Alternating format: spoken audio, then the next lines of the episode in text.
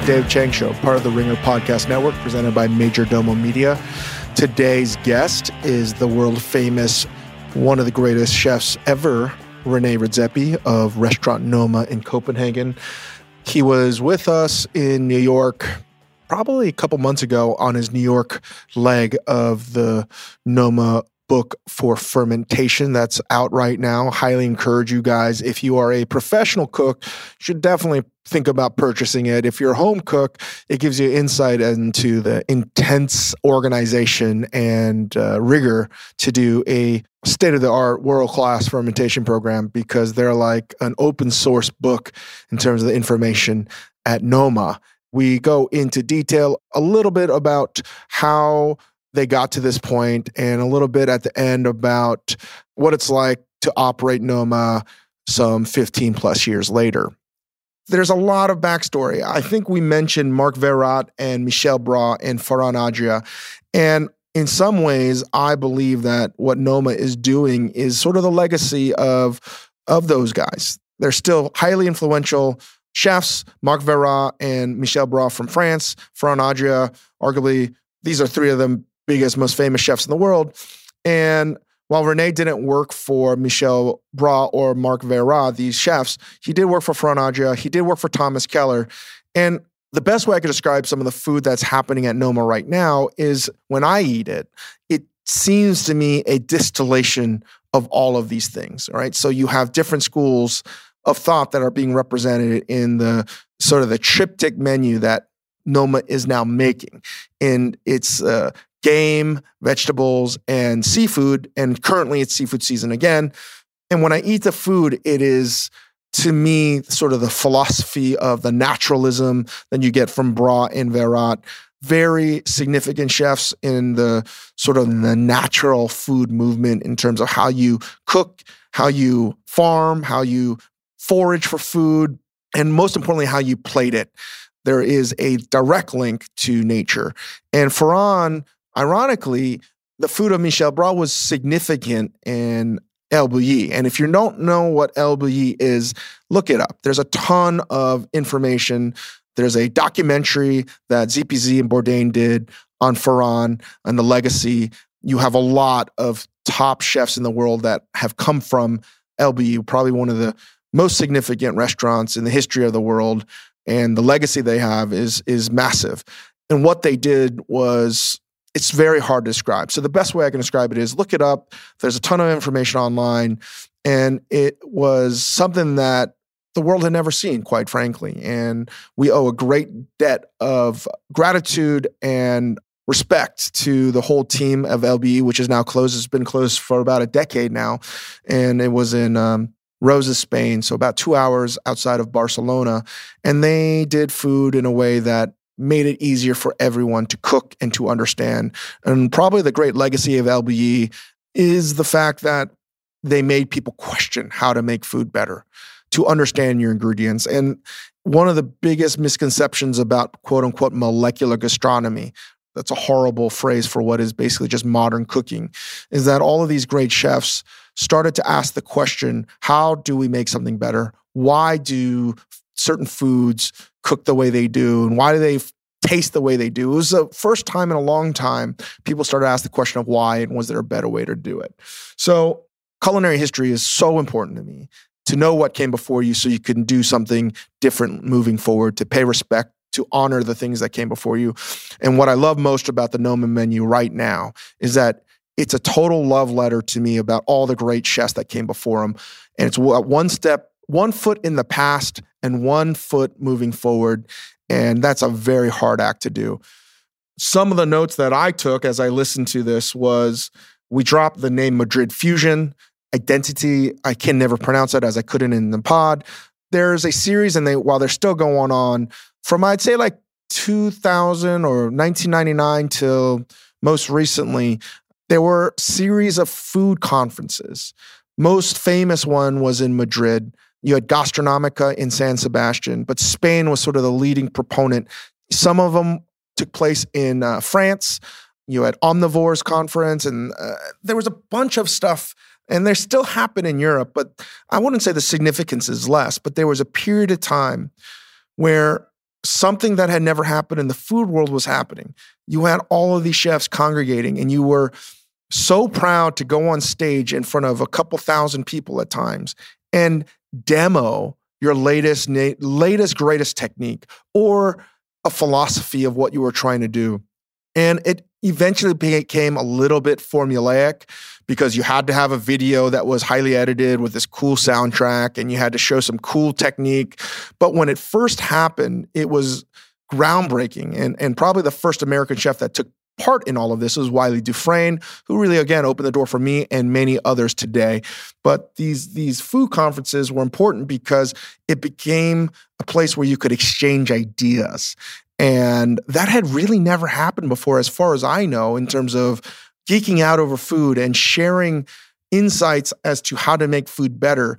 And it almost was also like what I would imagine a fashion show to be because it was peacocking a little bit as to what was cool about your restaurant and what other people couldn't do.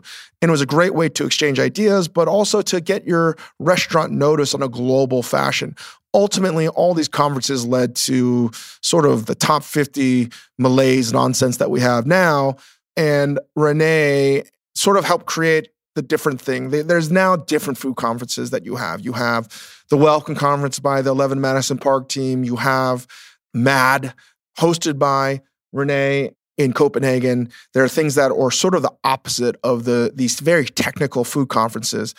The other thing that we talked a lot about is umami. If you don't know what umami is, that is sort of the fifth taste that was recently accepted by sort of modern science. I dropped the name Dr. Ikeda. Essentially, he discovered what umami is, and that, when artificially produced, is called MSG, monosodium glutamate. I won't go too deep into umami. You should look it up. There's a ton of information. We talked a lot about it in Ugly Delicious. Recently, Kenji Alt Lopez wrote a great article about umami in Serious Eats. I highly recommend you check it out.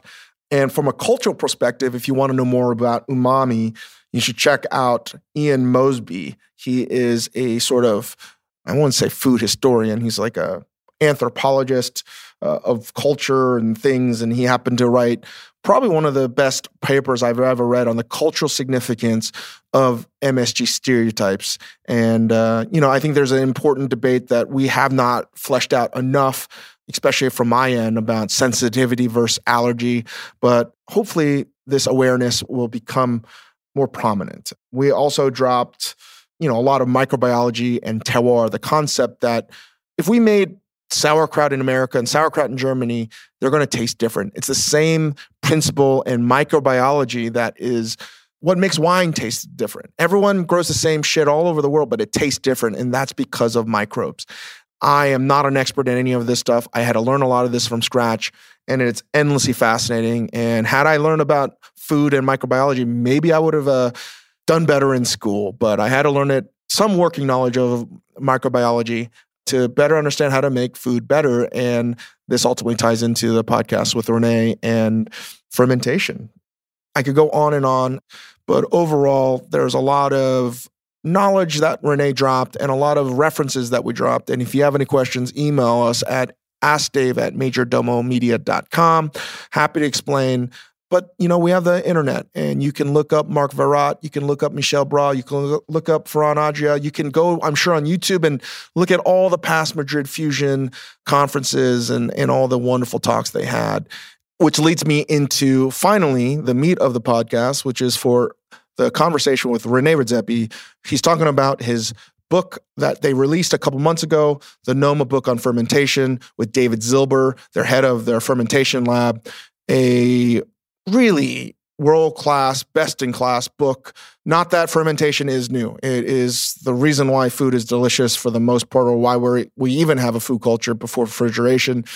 But it's something that is the most in vogue food technique I think that has spread around the world over the past decade and it is unequivocally the sort of be all end all for books. So, uh, if you're interested in it at all, or if you want to get a better insight into how one of the greatest chefs in the world thinks and their philosophy at Noma, there are plenty of books about them that they've published, but this is the most recent one because they've really incorporated in a way that is very different than a lot of restaurants. And their food has changed a lot because of it and something we get into. So without further ado, here's my conversation with Rene Redzepi and fermentation and a few other topics we talk about. Enjoy.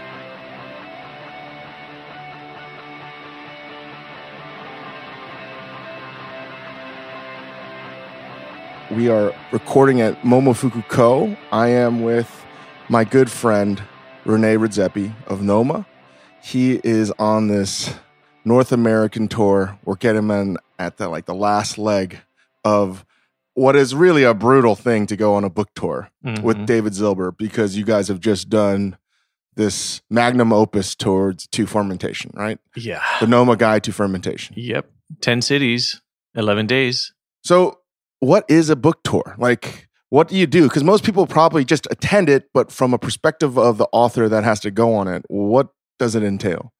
So you wake up in the morning way too early, between six and seven, sometimes even earlier, and you rush downstairs, and then you there's a car to pick you up, and you go to the airport, and you fly somewhere, and then you land, and then you go straight to a venue. You you put on your things, and then you do the event, Meanwhile, you eat something at the space, like, I don't know, something takeout, and then you finish around 9, 9.30, and then you go back to the hotel and you sleep and you do the same thing next day in a new town. That's honestly how it is. it's almost like being a um, comedian or in a band, right? Yeah. Night after night. Night after night, you're just somewhere. And um, Dave Zilber, it's his first time to try this, basically. And I told him, remember everything like have a structure because you're gonna forget everything. And lo and behold, on the last three uh, trips, he started to forget everything. And the last one, last thing he forgot was his passport. So they're shipping it now to New York because he forgot his passport. He didn't even know where it was. It was somewhere in the room. He couldn't remember where he left it. That's important travel advice when you're on like a 10, 20 day city tour. Uh, mm-hmm. Uh, just double check. I carry two phones. I have two passports because I still just leave stuff everywhere. Mm-hmm. Yeah. And, you know, I mean, most of the time we, we're sort of in the safe place of a kitchen. We don't really try to travel like this. So even just doing it, I mean, it's crazy meeting all these people, saying hello to everyone. And, and you have to be, you, you want to be nice, but it's also like you're out of your comfort zone. Well, there was this uh, one experience where we took, I mean, it was a, uh, it was wild because I tried to also to explain David this uh, David Zilber that when you when you meet five, six, seven hundred people, and you spend three, four, five hours with them and taking pictures and signing books, I mean, at the end of this, you're like, I want to go. and, it's so uh, hard, right? Yeah, and he was like, "Ah, I think I'll be fine." And then after the first event, he's like, "Oh shit, I think we we gotta work this out. We gotta figure out how we're gonna do this so it's smooth." But on the other hand, it's also amazing, you know. I mean, the worst thing that can happen is when they're not there. Right. And you have to be thankful. They're here to listen to you guys, chat about the book. And the worst thing in the world is to not be enthused when someone that's waited like a couple hours gets to mm-hmm. finally meet you, right? Mm-hmm. Like it's a dual thing. One is you're tired, but two is like, man, I'm so lucky to be in this position. Mm-hmm. And it's a very strange place to be. Yeah. And like I said, the worst thing is when when they're not there waiting when when nobody wants to buy your book and nobody wants to come to your restaurant and they're not actually interested in understanding what's going on on the first momofuku cookbook i went to atlanta and i had to go to a supermarket there mm-hmm. and literally sit at a table next mm-hmm. to a pile of watermelons not one, one person came up. oh, David. Oh, for, for me, but well, the world has changed. The world has changed, but still, it, it, I'm always remembering that is that as as hard as it is, it's really not that hard, and it's a really amazing position to be in. Specifically for a book like this, right? I think I'm trying not to get too technical on, on this book itself because this is why you're here. We could talk about a variety of things, um, mm-hmm. and um, and we do talk about a variety of things, but for this podcast, the fact that people are lining up to learn about fermentation mm-hmm. is a very strange. There have been books about fermentation before. Oh yeah, many. I mean, you can go online, right? But now. here's here's the thing: I thought about writing a book of fermentation, but like you were way more generous with information. we gave away everything. Yeah, I, I, I, I, we just decided to like hold on to it. Yeah. and you gave everything away. That's Everything. a that's a very different point of view. It's like uh, what we've been working on the past 10 years. And funny enough, every single place we've been to, there's been a, a couple of people in the crowd saying, Hey, where can we buy this? Can we get it at the store? And we're like, No, but you have the book now. So you can make it and sell it at the store if you want because the recipes are in in the book. Can you talk about how fermentation's changed? I think I've been one of the probably few people that have visited Noma since the beginning. I, I didn't go for the first year or two years, but I went in 2006 Mhm. and have been visiting your restaurant pretty regularly ever since. Yeah. And the food from 2006 to say like 2012, 13 hmm was amazing. I mean, honestly, it's still like in, in for my nostalgia banks, one of my most favorite periods ever because Mhm. you could see this this thing rising, Mhm. right? And then you get to the top and you're like, wait, we can't do what we did in the past. Mhm. And then it started to change, change, change. And I didn't get to go to Japan, but I could see like flavors start to develop. And you started to, you didn't really incorporate a lot of these techniques till you were like mastered them, Mhm. I feel. Oh yeah. So the trajectory of Noma is, you know, we're 15 years old and we started out simple little restaurant. We're like seven people in the entire team in November 23rd. And it was a cold year. We were struggling to find ingredients, obviously. And um, the first thing we did when spring came was that we went to uh, nature and we started foraging, and we became known as this foraging restaurant. And we were known for that for quite a while. But at some point, we started investigating what we could do to bring these ingredients into the next season. And at one point, we stumbled upon uh, fermentation, but we only stumbled upon it because we were kind of pickling. You know, we're making like dill pickles and pickles of roots and so on. And, and, and so we stumble upon fermentation and we make this sauerkraut. And then we understood that it was a lactic acid fermentation that was occurring when you did that. You could do it with other ingredients. But could you back up, like, because you were fermenting a lot? I mean, Mhm. so much of Noma during the spring and summer months Mhm. was literally preparing for the long winter. yeah. And I would go upstairs to the prep kitchen, and it was just madness to Mhm. clean, store, and preserve Yeah. vegetables. And more often than not, I feel like almost every kitchen around the world has figured out oh, if I put this vegetable, salt it, and then put it in some vinegar, it's going to stay a long It's going time. to last. Yeah. And you guys had so many different kinds of like hmm pickled vinegars. What's the berry that tastes like an onion? That's our version of a ramp. Yeah, so good. And it's the when they deflower, there's a little seed. And that seed is completely amazing. It's so good. It's so good. And if you pickle that or if you salt it and, and ha- have it go through lactic acid fermentation, like you make a sauerkraut of it, basically. yeah. And that was a discovery moment for us where we realized, okay, there's a difference between jarring and say fermenting. You know, there's two different things. And so once we dove into that, we discovered this new incredible world. And we really, really, really started investigating into it, but only when when we decided to build our own fermentation bunker. That Which it really was. it was a bunker. It was three containers, and we bought the second cheapest kitchen in IKEA. We built it ourselves. I mean, I have photos of that. And the day I got picked up from the airport, and he literally was telling me, I think over text, like, dude, we built a bunker. And I'm like, whatever, or bunker. Mhm. and if you walk in the old Noma in the back, there was literally piles of shipping containers, and it was literally like an apocalyptic bunker Yeah, dedicated to fermentation. yeah. And I was it- blown away. and you know, it was because it was the cheapest way to do it, and uh, it worked out. And you know, the team at the time they built it. It was uh, Arielle Johnson and Lars. They kind of built it themselves with their bare hands with a cheap IKEA kitchen.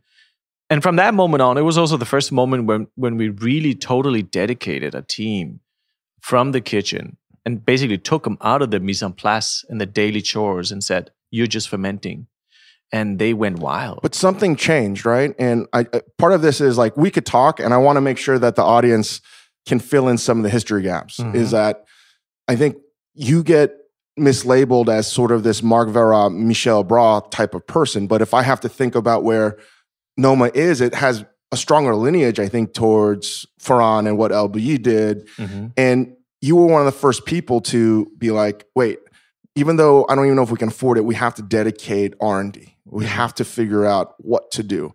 And you had a Nordic lab on the boat right outside. Mhm. And I remember thinking, like, wait a second, like they're trying to like figure out how to do new things with new ingredients, not new ingredients, but done in a new way. Mhm. And I thought that was an interesting arc, right? Because all of a sudden you're like, wait, this isn't about creating new techniques with old ingredients. This is old techniques with old ingredients, and we got to find ways to introduce it to a new audience. Mhm. And what was that change? Like, besides, like, oh, wait, we didn't know what lactobacillic fermentation was because there was like, I, I feel like a real genuine moment, like, oh shit, there's so much flavor here. We just Mhm. don't even know because when people go to Noma, what, in terms of your culinary philosophy, I don't think people quite understand, like, why were you so, it wasn't a struggle, but you put a limit on what you were able to work with. So you had to ma- learn to maximize ingredients and flavors, right? Mhm. That's something that I think a lot of people may not understand is why did you impose such a restriction on yourself?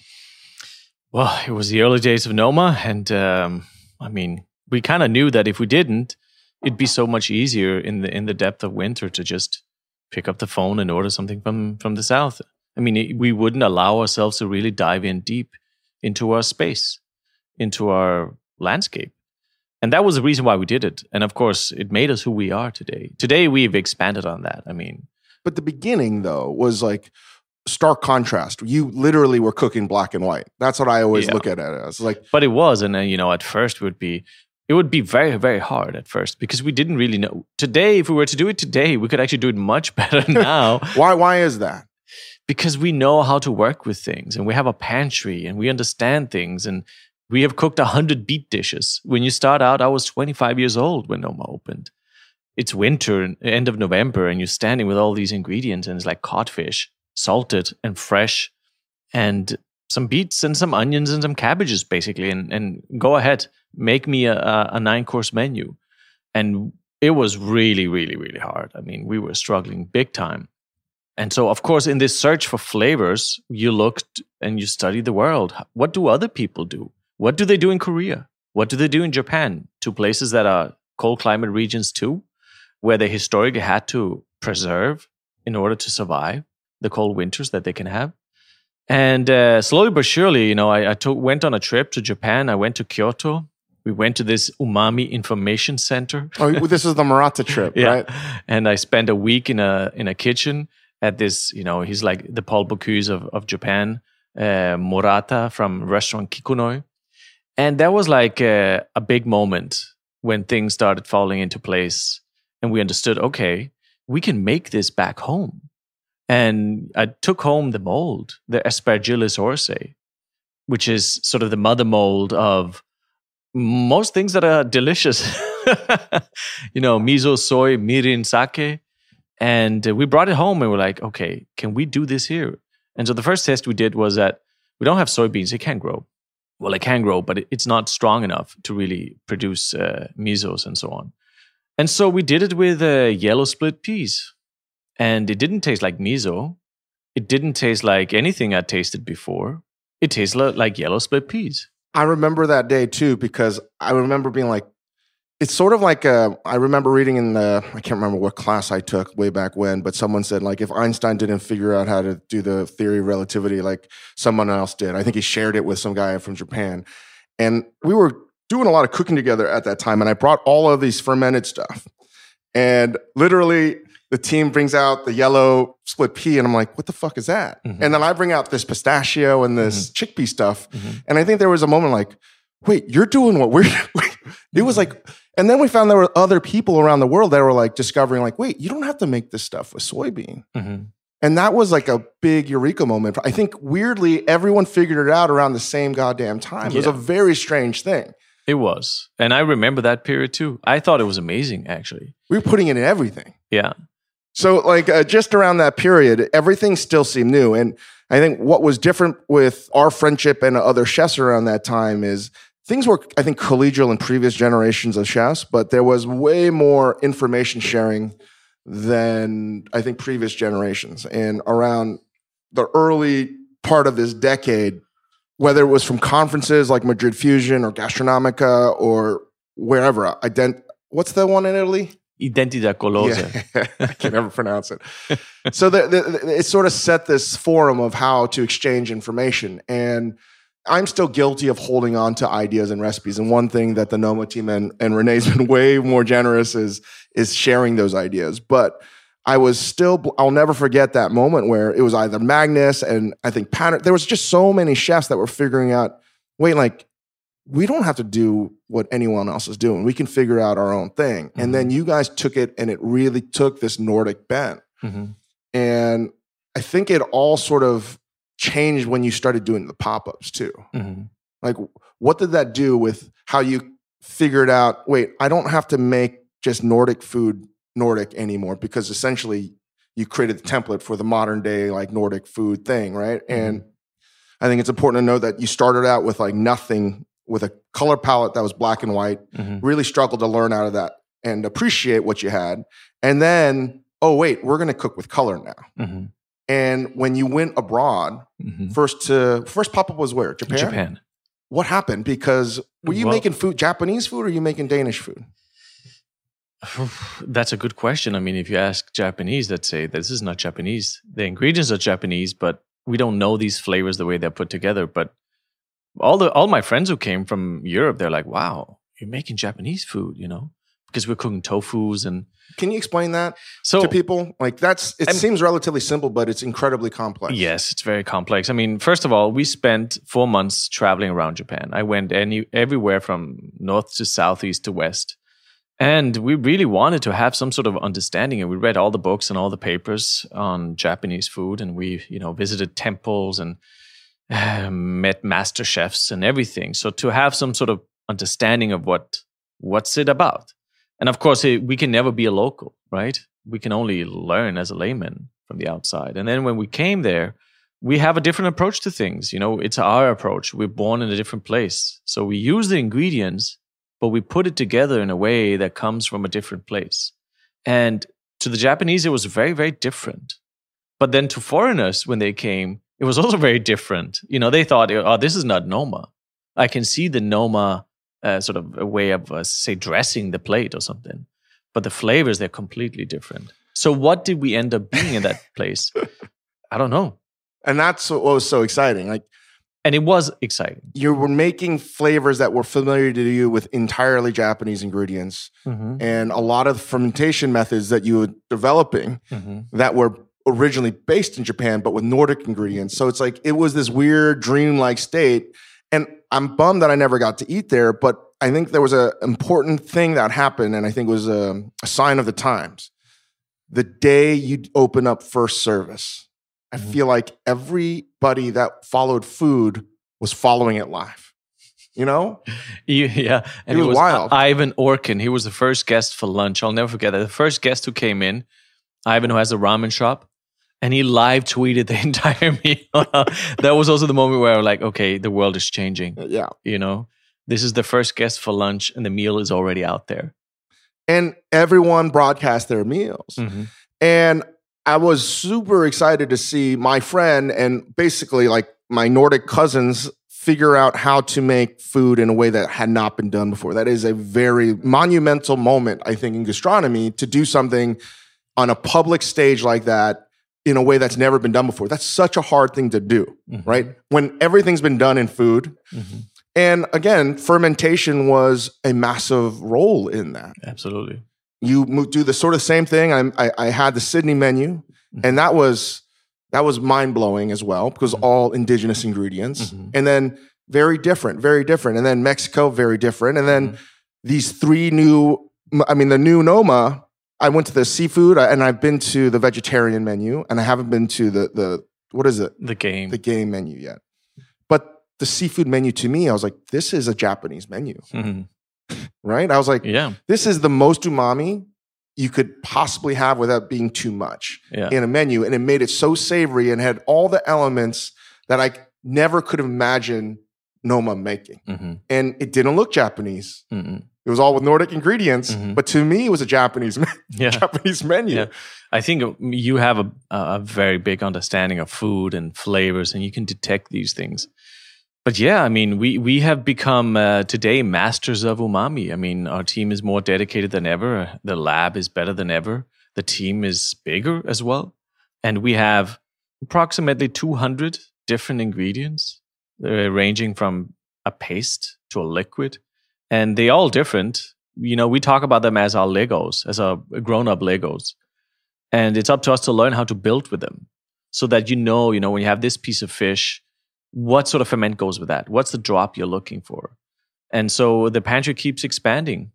And can you elaborate on umami? Because I would probably say that trip with Murata to Kikunoi was a revelation for me as well because you rarely get that access. Mm-hmm. And I think I went the year before you, and mm-hmm. and uh, I was so excited to have people that went on it too, so we could talk about it.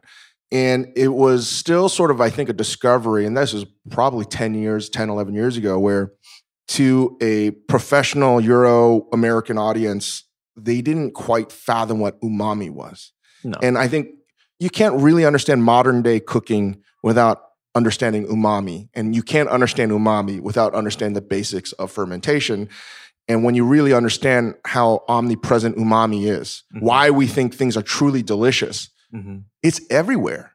And this is going to be a little bit of not of a rant, but part of the whole idea of mo- molecular gastronomy, yeah, fuck off, was was the idea that like you you wanted to understand why foods were certain way, yeah, right? Like why does this taste better than that? Mm-hmm.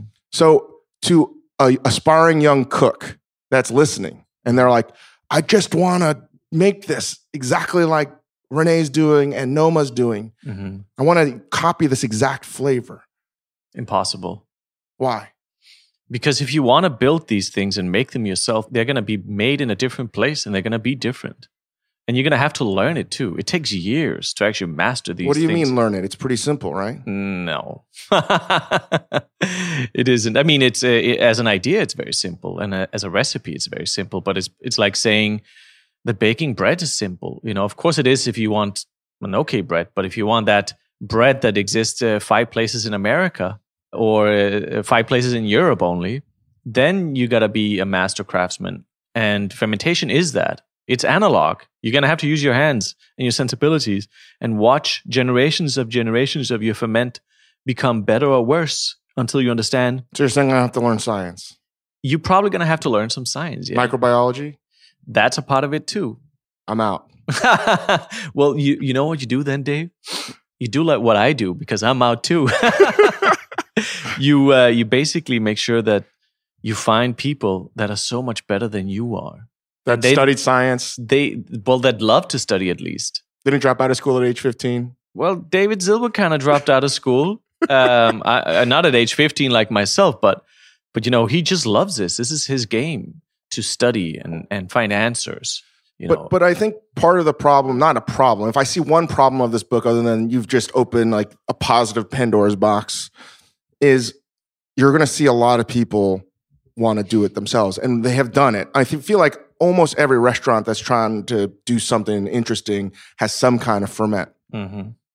But it's a lot like making sausage in house. Mm-hmm. People know how to do it, but you shouldn't really do it. Mm-hmm. What is going to prevent people from having an extensive laboratory, extensive part of their restaurant dedicated to fermentation. Because at one thing, this book is encouraging them to do it, but I also don't think they understand all the things that they're going to need to do to be that good at it. Mm, so, yeah. I mean, if you're in a restaurant and you want to have the pantry like we do, then that's a different story. I mean, you're going to need a team and a space. But if you uh, want to focus on one or two ferments that you find particularly delicious, if you're a seafood restaurant and you think, okay, the fermentation of berries, which is a simple process and can be done, you know, in your kitchen cabinet, is like doing kimchi. The liquids from that and the paste of that is really, really, really delicious with my seafood. And I'll focus on that. That's a very doable thing. If you want a hundred different things, it's a different ball game. If you feel like uh, that you're from the south of America and you have peanuts and you want to do a peanut miso because it's a part of your heritage there, then you can do that. If you focus and figure out, okay, this is close to me and this is what I want to do, then you can actually do it. Before we go on, let's take a quick break to hear from our sponsors. Today's episode of The Dave Chang Show is brought to you by Roman. With two thirds of guys experiencing noticeable hair loss by age 35, most guys assume losing their hair is inevitable as they age. Some don't care, some shave their head, some embrace hats, but what they don't know is that there are FDA approved medications designed to stop hair loss and even regrow hair. That's why we're excited to partner with our sponsor, Roman. Roman makes it easy to get safe, FDA approved hair loss treatment, all from your phone or computer. And when you go to getroman.com slash Chang, your online visit is free. Consult with a U.S. licensed physician through their secure online platform. No awkward conversations with receptionists or reading bad magazines in the waiting rooms. Once your doctor ensures that treatment will be safe and effective for you, Roman's dedicated pharmacy can ship you medication to you with free two day shipping and discreet packaging. If you're noticing unwanted hair loss, starting treatment early is key, and Roman can help. And today, Roman is giving the Dave Chang Show listeners a free online visit at getroman.com slash Chang. That's getroman, one word, slash Chang, C-H-A-N-G, for a free visit to get started. Go to getroman.com slash Chang.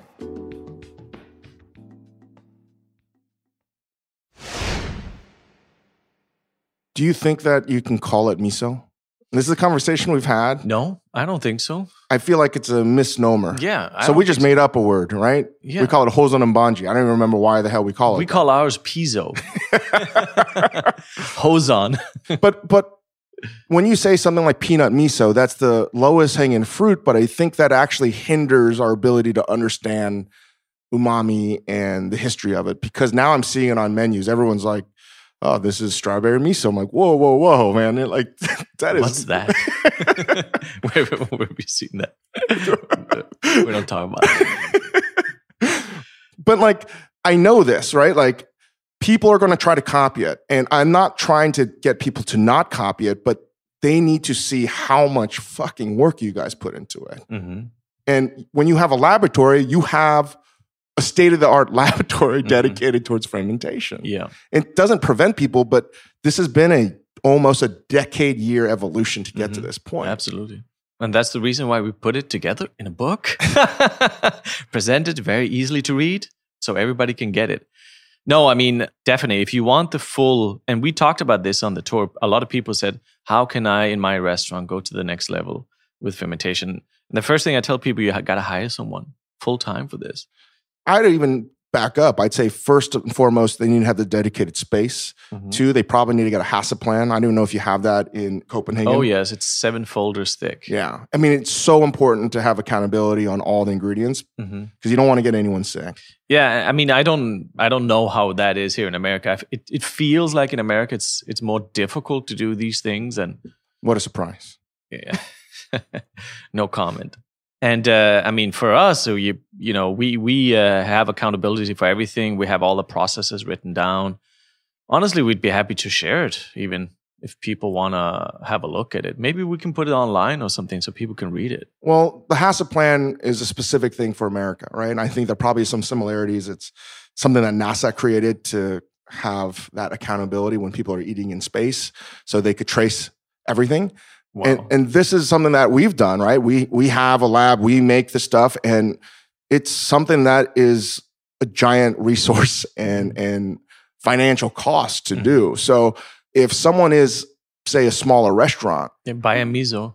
buy a peaso. Yeah, buy a good miso. But what if they want to screw around with it? Like, what is the one thing that they should make that's not sort of like a pickled berries or kimchi? And like, I feel pretty confidently that in the next sort of five to 10 years, if you're not making your own soy version of soy sauce or miso, Yeah. just like the past 10, 15 years, like if you're not making your own bread anymore and you're not doing this, this, and this, it's almost like you're losing street cred. And pretty sure moving forward, if you're not doing some kind of Japanese based Mhm. fermentation, Mhm. you're not going to have that street cred. What do you do? to me, one of the big futures lies in, in the idea of garums. So a garum is basically you imagine a Thai fish sauce. A lot of people know what that is. And um, the Roman Empire, they they did something. Some people argue that they were the ones who did it first with fresh fish, and it's this very very potent liquid. There's a paste as well you can use, but it's so intense. And so we've done it with meats, with chicken wings. We've done it with beef, with pork, crickets, uh, which is very good. Uh, I say crickets because I still have a hard time. you have a hard time with say. I know that. Um, that is one thing that is going to be so helpful to people. And if you can, because it's it's easy to do, right? mm, kind of easy. I mean, not really, really easy, but what comes after the waiting and the uh, what? I just don't get some fish and salt it and leave it to rot. Well, technically, yes. if you have the environment for it and you know the space and you have to watch it and take care and blah blah blah. I mean, just by the book. It's all in the book. We write about how how uh, how you should take care, but but the garums is going to be a thing. I don't even doubt that. I think that is going to be the next thing in the world where people are really really going to understand wow this is something special Basically, amino acid liquid, salty amino acid liquid. yeah i mean we have one that's made with squid all the guts from squid when we had squid on the menu and uh, if you have a drop of that in your ceviche it's like unbelievable if you have a drop of that in your seafood soup What makes it so delicious? Like any of these ferments, right? The Mhm. especially the distillation of of it, right? Mhm.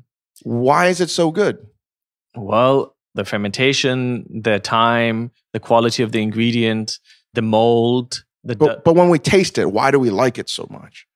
because it is uh, basically a homemade MSG. But we're not allowed to cook with MSG. we do it all the time. it's in every single serving of our menu every single day of the year. and I'm I'm sure some people that might be listeners be like they're aghast. But the fact of the matter is, everything that is sort of delicious, hmm really, that's not a fresh fruit or vegetable, has Is laden with it. most of the naturally. Naturally, yeah. and what you're doing is naturally producing hmm glutamic acids. Yeah. The G in MSG. Yes. And that I feel like is the distinct difference between when I taste food today from Noma and what I used to taste at the Mhm. older versions of Noma, which were intensely delicious but very different. Mhm. But they were like, I think, natural juxtapositions of ingredients to get that flavor. Mhm. And it's so much more, in a weird way, natural, right? Mhm. It's so much more bare what you're doing. You're, you're rather just going to serve a like sliced squid. Oh yeah, I Right? mean uh, we we've come to that point now where sometimes the food on the plate looks like nothing has happened to it almost, but then there's probably seven or ten drops of uh, different things that took uh, five years to produce, and people eat it and they're more happy now. Actually, our guests are more happy now. Do you Uh, think that if the guests understood that they're actually eating glutamic acid, that I, they, I don't think they would. I mean, if you say, "Oh, this is what this is the glutamic acid that made you feel this was delicious," people would be like, "Sorry." I mean, I think in Denmark we don't have the big discussion like you guys here with the MSG, and you know, I don't Well- even think people know what it is back home. well, I mean, everything in Scandinavia is cooler. They're just more, way more open. We're just a small, tiny little place where you know our problems. Of course, we have problems, but it's in a different scale, different scale. So people they accept it. If if Noma cooks it, I think most people are like, okay, if they cook it, then that's probably okay. And that's why this book is so important because you have the seal of approval internationally where like, oh, I can do this. And I do believe this is the like the first steps into getting global acceptance of something that has been a much vilified product, right? yeah, I hear that MSG is some sort of evil uh, demon for food. I don't understand that myself, and I don't see it back home either. I've never actually heard of this vilification of it. Only when I'm when you're traveling, you hear people say, oh, "I don't want MSG; it's giving me headache," and so on and so on.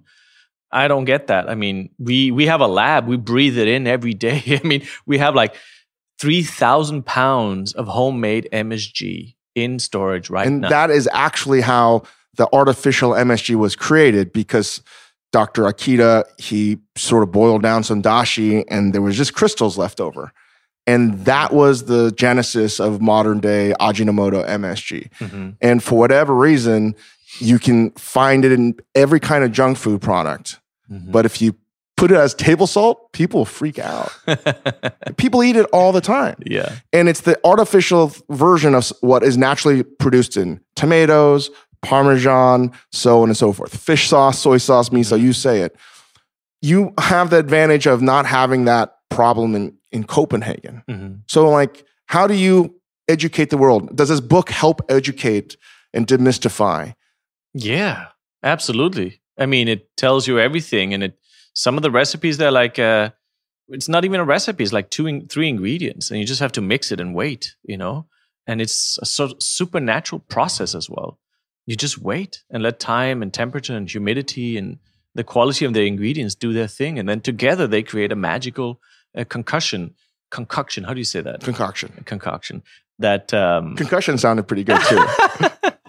that uh, becomes a, an incredible thing to work with So as a cook, it- as a home cook too. and it has allowed you to make your food simpler. Our food is simpler and it's more delicious. Absolutely, and our guests say that too. Do you think that you will ever go back to not using umami? It's impossible. I feel like once you realize it, you're like, shit, I've been eating. Nah, Eating it's umami impossible. everywhere. Yeah, yeah. It's completely impossible. I mean, I feel that fermentation is is going through an understanding right now, and um, the idea of using fermented products, i.e., a homemade MSG in your food, one or two decades from now will be everywhere. I mean, you'll be able to find. Like you have an aisle of kombuchas, you'll have an aisle of fermented products to use in your kitchen. One of the things I really want to sell is natural MSG. Mhm. And people think that I'm out of my mind. So I was like, fuck it. We'll just sell MSG. But I think we're pretty far away from the acceptance of that. Ah, not in Denmark. You should move to Denmark, man. I know. I know. what else is next for Noma? I mean, we've been open 10 months. It's been crazy. This year has been wild. And uh, we're just getting to learn our new space, getting to understand this new way of working with the seasons. It might sound simple. Okay, we open a vegetarian season. But when you never cooked a vegetarian meal, when you've actually never fully understood what is a vegetarian meal in the West, it's actually really hard as you start planning for these things. When you suddenly become a seafood restaurant during the winter months, and you realize that while you have cooked seafood before at the restaurant, you've never really been a specialist at it. Actually, what's there, what's not there, when is it the season, when is the right moment for certain fish, and and you know suddenly you actually feel like okay, I, this is a little bit of a, a dodgy moment again where you f- where you feel a little bit uncomfortable. So you intentionally put yourself out of your comfort zone. Yeah, and but I didn't expect it to be this much, and uh, so we're gonna have some years more with How, this. how many people told you, what are you doing? Why are you doing Everyone. this?" Not me. You said I don't envy you, René. Yeah, yeah. So are you going back to seafood yeah, for the spring? yeah. We're gonna go. so it's always going to be seafood vegetable game. yeah. Well, maybe not always. Maybe not always. So what's happened over the course of this year is that, I mean, the most exciting bit to cook was vegetarian season, and it also somehow feels more like the future. It's just this gut feeling. So we're toying with the thought: could we somewhere down the line just be that? Hmm. One of the first times I ever experienced this feeling in a dining room was sort of in hockey, it's called like deke, where you like fake out the goalie. And one of the earlier menus at Noma, you put like this giant steak knife down.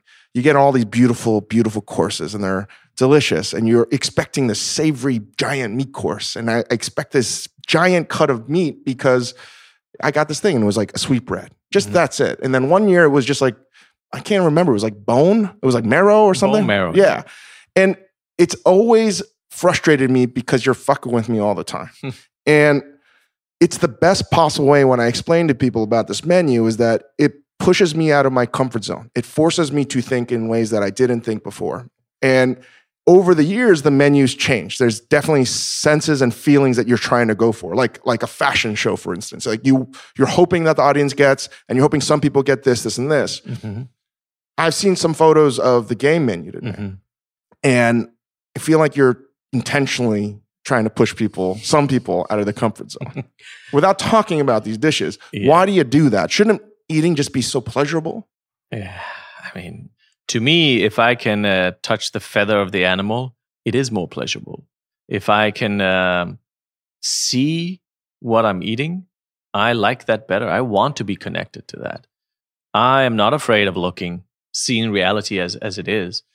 I do know that to some people this is a big shock. I mean, in our part of the world where hunting is a very common thing, it's not so big of a deal to grab the wing of a duck with the feather still on and the meat at the end of it has been cooked. So you're sort of eating it It's basically fried duck, but it's still stuck to the feather, and it's a big deal. We we you know for a lot of people because they never I never actually touched the feather. And Who uh, freaks out the most so far? Americans? uh, no, um, You can give me a wink. I'll tell you the people who don't freak out at all about anything is always people from Asia. They're like, "Ah, this is delicious. Ah, I love brain. I love brain. I eat duck brain. Ah, when I was a child, you know, there's always that story. It's always us uh, people in Europe, in America, also uh, Latin Americans like Mexicans. They eat everything. They love everything. They're so into it Well, what does it tell us about these cultures then? that we should learn from them. Absolutely. That they know what's good still. And uh, our appreciation of, of food and the natural world is very limited. And let's travel and learn. And I mean, we've been doing that. What if a guest is like, I don't want to eat that? That happens very rarely. I mean, today, 15 years in, most people they know, okay, I'm coming to Noma. But you know, I mean, it still does happen. We had one uh, just before I um, I went on this book tour, and it's like the game season. There's like meat everywhere, and there was a vegan, but they didn't tell us before. What do, you, what do you do on that? How we cook a vegan meal for them. You have no choice. When people are through the doors, people are through the doors. I mean, we've had a few incidents where where their allergies are so intense, like people can really die of so many different things. Where we had to say, listen, the restaurant is small, the kitchen is open. We can't take responsibility for your full life when when it's so severe. But if people show up and you know they look down and say, "I'm actually a vegetarian, even though I came in meat season," uh, is that okay? we will do something. We're ready for it. I know you got to go. I want to end it on one thing because it's funny. Like, I feel like we could have talked about a variety of topics, but I wanted to talk about your book and some of the different viewpoints that you might not have spoken about on tour and all the other interviews you've done. And one of the things I, I actually talk quite a bit about with my own cooks and other young cooks that ask me because they know that we're close friends is, hey, you think you can introduce me? You think I can get my feet in the door at Noma? Mhm. And I tend to ask why Mhm. first and foremost. Before I make an introduction, so on and so forth, I say why. Mhm. And almost to every person, the unanimous response is it's almost like they want to drink the magic. They Mhm. go there and they want to drink the magic. they want to know how they can bring it home and start to like be like Harry Potter themselves. My response is, and I've always felt that like because you and what Noma has done is literally magic from where it started and how what a force it is and how you've created a new genre really. What gets lost in all of the magic is the Mhm. fucking hard work Yeah. and the organization and the discipline. And it's not sexy to talk about. But I always tell these people that ask me, I'm like, before you go there, you want to figure out like how organized and disciplined mm-hmm. you want to be because mm-hmm. that is the magic. Mm-hmm. Would you agree with that statement? Absolutely. We work a lot. And the amount of hours I put into this project, I, I don't even want to think about. But it's not just me, it's everyone. And we've had people that's been with us since day one. And that's also a part of it. Literally, many people from day one. Many people from day one. I mean, of the seven people that we opened Noma, four of them are still there. Only three from the original team have left. I mean, I spoke to, and I never got to work for Fran or Heston, and those are probably like the two restaurants 15 years ago that everyone wanted to work at. People still want to work at the Fat Duck. It's around.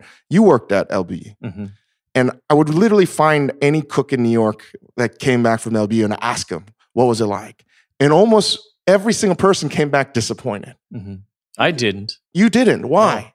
Because they, they all thought they're going to learn how to conjure magic spells like Ferran, Yeah. but they wound up doing repetition over and over and over again. Hmm. I mean, I don't know. Yeah, I don't complete. I, I saw many people who left at El Bulli uh, at the time I was there, but the reality is, you have a restaurant. There's like nine people on the line that are truly on the line, Right. and there's like two thousand people waiting. Who's gonna be the next person on the line? The one who simply wakes up earliest and just pushes, and um, that was me. So I loved my time there. I mean, I was on all sections. I when the chef de partie was off, I was running the fish section. It was the time of my life actually. I thought I was part of something completely magical and special. But if you go in and you have no patience, you think, okay, within two weeks, I'm gonna be, you know, online and cooking the fish and serving uh, Ferran, uh, my latest idea, then that's impossible. You know, that's impossible anywhere. So, what's the secret sauce then? Why have you crushed it in all these kitchens? Like you also worked at French Laundry. Yeah, because I'm. I think I'm. Will, I was always willing to uh, work more. That's it. That's it. It's the one profession where if you work harder than anyone else, yeah. If you're willing to work and just be an, a decent person, and sort of also help the people around you, teach them. I mean, I work with people that never did that. Um, if you do that, then then you'll get very far. And then, do you think that that work ethic and organization and timeliness and all these things that seem cliche are more important than talent because there are very talented cooks. And I always say the road to being a great chef is littered with the most talented cooks. Yeah, but I think talent always shows up at one point. Always. You really believe that? Oh, yes. I've seen it all the time. And I've seen people who worked for Noma for like five, six years and they're sort of very strong workers. And then suddenly, out of the blue, people start doing this thing where you're like, wow, what's going on? The problem when you see that is you know then they're going to leave soon. well, on that note, I encourage if anyone wants to learn the magic, Noma is still probably at the forefront, at the forefront for sure. And you can work there, see how they do it. And if you can't get there, there's plenty of books that Noma has put out, René has put out, and the latest, the Noma Guide to Fermentation is a perfect window into pretty much a decade of learning how to get this done. Thank you, sir. Thank you so much. All right.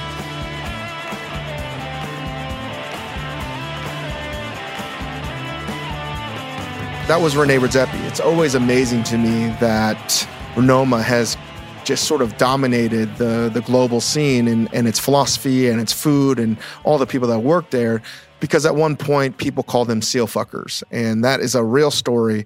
When they first started out and they were trying to discover what kind of food they were going to make as they rediscover and discover what Scandinavian food could be.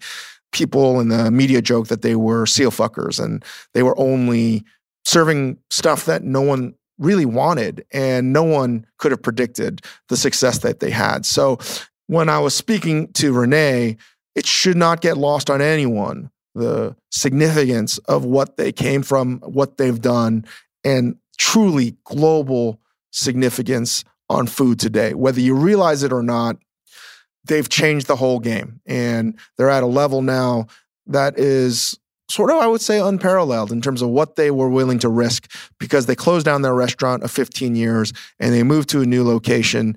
And it's tremendous.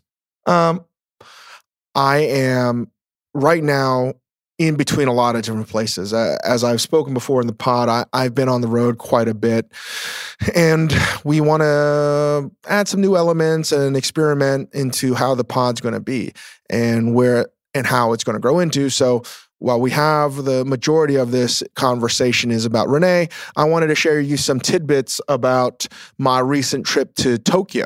And there's a lot to unpack and discuss. But one of the things that I think people find more and more serious is my love of Japanese convenience stores.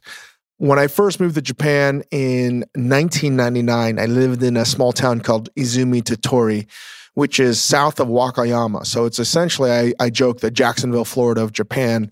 And there's relatively nothing in my town except for one ramen shop, which ultimately changed my life, and a couple other small places. But where I ate most of my meals was a convenience store chain called Lawson's. And Lawson's was actually started in America in like the Midwest somewhere, but wound up really becoming a mainstay in Japanese food and Japanese culture. And when I tell people that most of my meals were eaten at a convenience store and they're saying like what is a convenience store? I was like it's their 7-Eleven. That gives you an insight of just how good food is in Japan when ultimately the lowest, one of the lower levels of how you would eat when you purchase food is a convenience store. And when it is uh, so good, it gives you an insight as just how rich and deep the food culture in Japan is. So I'm not going to go on and on and on about the convenience store philosophy culture and why I love it. What I wanted to do is break down my amateur opinion of what I like in Japanese convenience stores because there is a variety. And this is up for debate. People will always have what they like and dislike because of where they grew up. And it's almost like arguing what's your favorite pizza or fried chicken or stuff like that. But I, I, I do think that within the realm of Japanese convenience stores, there is some things that are I prefer at others and dislike at others. So when I first went to Tokyo with Bourdain, I told him how much I love the Japanese egg sandwich. And almost across the board, egg salad sandwiches are something that are around 200 yen. So it's about like, I think it's now like 220 yen. So it's a little over two bucks. And it's tremendous. I don't even know how to describe it. Even if you don't like eggs, it's not even sensible as to why it's so delicious, why it's so fresh the best egg salad sandwich, in my opinion, is at Lawson's. And all of their sandos are very, very good. The ham and cheese, the tonkatsu, the potato salad sandwich you get sometimes. So Lawson's to me is my favorite. I think there's a lot of nostalgia. And, you know, some people can disagree, but I think Lawson's is the best overall for me. It has the best fried chicken. They have a new fried chicken at Lawson's that I have not seen before. Maybe it's not new, but they have the nuggets and then they have karaage that are now served in sort of these cups with toothpicks and you can get cheesy nuggets, you can get spicy nuggets, you can get regular nuggets, you can get the Japanese karaage. Some are spicy, some are regular marinated in like soy and ginger and delicious. All of those are delicious. But they also have fried chicken. I'm talking about a, a convenience store, and I've actually gone into detail about how delicious certain things are, and I'm doing it right now. Fuck. They have fried chicken thighs. And they have a spicy fried chicken thigh, always good. They have something I've never had before, and it's a black pepper fried chicken thigh, and it's tremendous. Of course, I had to buy it when I saw it, and maybe it's there, but maybe I've never had it. I've never looked for it. And that's the thing. What I love about these convenience stores is things are available when it's fresh. And I don't know what the rhyme or reason as to why they fry certain things off. But when you walk into a convenience store, it's sort of organized in um, you have the magazine section, you have the baked goods section, you have the onigiri bento box section. You have sort of like a mini grocery section. You have the frozen food section. You have the ice cream section. You have canned goods, the instant ramen section, and you have um, all the drinks and beverages. You have hot and cold canned coffees. Uh, they have oden, which is basically like steamed fish cakes and soup, which is uniquely, obviously Asian, but it's actually not that bad. I've had it. Usually that's the thing I order the least. But I love the steamed breads. They have nikuman. Uh, that's basically like steamed buns, but enclosed and wrapped. Imagine like a barbecued pork bun, but they have vegetable, chicken, pork, cabbage those are always good. Those are about a dollar each, a little bit over a dollar. You can microwave your ramen and eat it there. But for the most part, at Lawson's, I'm a big fan of their sandwich section and their fried chicken. Very, very good. They have very good onigiri. Actually, I think the onigiri at almost all the places are pretty good, but I tend to go with fried chicken, an egg salad sandwich, and an onigiri, which is a um, rice uh, ball shaped in a triangle. I'm trying to explain something from Japanese in English wrapped in nori with a variety of fillings. Uh, they have like tuna and mayo, they have kombu, seasoned kombu, they have shrimp tempura, fried chicken, umeboshi. I tend to like the kombu one quite a bit. Um, probably in second place for me is Family Mart. When you don't see a Lawson's, there's most likely a Family Mart in any town you're in, or pretty much every corner in Japan is a convenience store. So Family Mart is the one that is also beloved. A lot of people like it. I like it a lot. I think they have better bento boxes than Lawson's. They also have very good fried chicken. And I think they have better Nikumans than Lawson's. All right as a whole, it's all way better than you'll get get anywhere else, all the convenience stores. But Family Mart has very good bentos. I, I think the bento boxes, for whatever reason, are more delicious. Again, I could be wrong. This is just my opinion. I'm sure, no doubt, people from Japan are going to be upset as to my incorrect stance on these things, but this is my two cents. You can get your own fucking pod. 7 Elevens. Obviously, the genre is defined by 7 Elevens almost the world over, but the 7 Elevens in Japan are not as good as Lawson's or Family Mart. But 7 Eleven does something way better than any of its competitors in Japan, and that's its baked good and dessert section. I think their Mont Blanc and their pancakes, they have this pancake. We're talking about things that are packaged in plastic. They have a chocolate cake. It's like a German chocolate cake thing. It's not, but it's served in like a cylinder. This pancake thing is delicious. It's like a pancake sandwich. And the Mont Blanc dessert is delicious. Almost all the baked goods and all their dessert sandwiches are delicious. And again, everything else that's savory that you'll find at the other convenience stores, very good. But the baked goods, particularly dessert sweets at 7 Eleven, are best in class. So when you have a sweet tooth, 7 Eleven's the way to, way to go and the convenience store for you. At least it is for me. I have heard before that people believe that Mini Stop makes the best food, and people in Tokyo seem to, I don't know, right? Like, it's not the first time I've heard it. I think for me, Mini Stops really only make something that is one thing for me. It's a one item shop for me. And that is it's fried chicken that is their like crunchy fried chicken that's like covered in tiny potato pellets. It's almost like tater tot wrapped in chicken nugget and it's delicious. I have not partaken in as much mini stop food. So I can't give you my opinion other than their crunchy chicken is delicious and probably the thing that they're most famous for.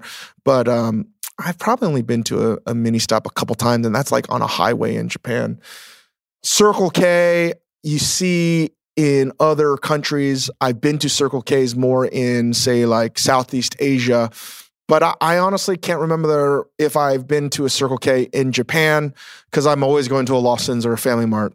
And I've never really been to a Daily Yamazaki, which is another chain of convenience stores. Not enough data. I can't recall if I've ever been in one. And it's like anything else that is brand oriented. You tend to gravitate to the things you're most familiar with. As I said, I'm more partial to Lawson's because that's the one that I grew up eating. Family Mart is probably 1B to Lawson's. There are some people that like natural Lawson's. I think natural Lawson's is garbage. It's like, uh, I wouldn't say like Whole Foodsy, but they sell more fruits and vegetables and organic stuff. And while they have some of the same items, it's not the same. Between a natural Lawson's and a Lawson, let me just put it that way. I'm going to a regular Lawson's every time. One of the best things about all of these convenience marts is that at least Lawson's and Family Mart, they have a ATM. And the best travel tip I can give is while Japan is rapidly changing from a cash-based society to a credit card, cash is still accepted in some of the restaurants. If you go to, we went to a restaurant called like Kyoaji, they only take cash. And you're going to need cash. And, and people in Japan in the past, when I lived there, cash was king. So sometimes you need to take out cash and having one of these 7-Eleven like pit stops for cash is vital. Again, this may seem sort of nonsensical if you've only lived in America because there's ATMs and cash machines everywhere, but in Japan, you don't really see it. And a lot of the banks it seems they don't take your cash card. So before you leave for Japan, either change money or take money out of your ATM account on one of the ATMs at the cash machines. Because I found that the ATMs in the 7 Eleven convenience stores, when I say the genre, seem to take my money, the card itself. If I take it out of one of the banks, they don't really take it unless you have one of the international stamps. I, I, I don't know exactly how to explain it, but my go to for taking money out when I need it is out of the ATMs, out of the 7 Elevens. Anyway, I have rambled on about this quite a bit. I am excited to talk about it because I love Japanese as a food culture. And most importantly, uh, what I love about Japan, and I think that what gets lost is that you can eat extraordinarily well at the fanciest restaurants, at the best sushiyas. But what I love most about Japan is eating cheaply is almost more delicious because the bang for your dollar or yen is just stupendous. It really is. Eating well in Japan is probably the, my favorite place in the world because of it. Is Everything is good. It's really hard to find a bad meal, and you can eat extraordinarily well in a convenience store. So, open to your opinions on this. Please email us at askdave at majordomomedia.com. Love to hear your rants yourselves about Japanese convenience stores. Korea has some good ones, and uh, they're different. Very, very different, but very, very good. And that's a whole nother conversation. That's about it. Stay tuned for our next podcast and uh, give us uh, five stars on iTunes if you listen to that or however you listen to your podcast. Thank you so much, guys.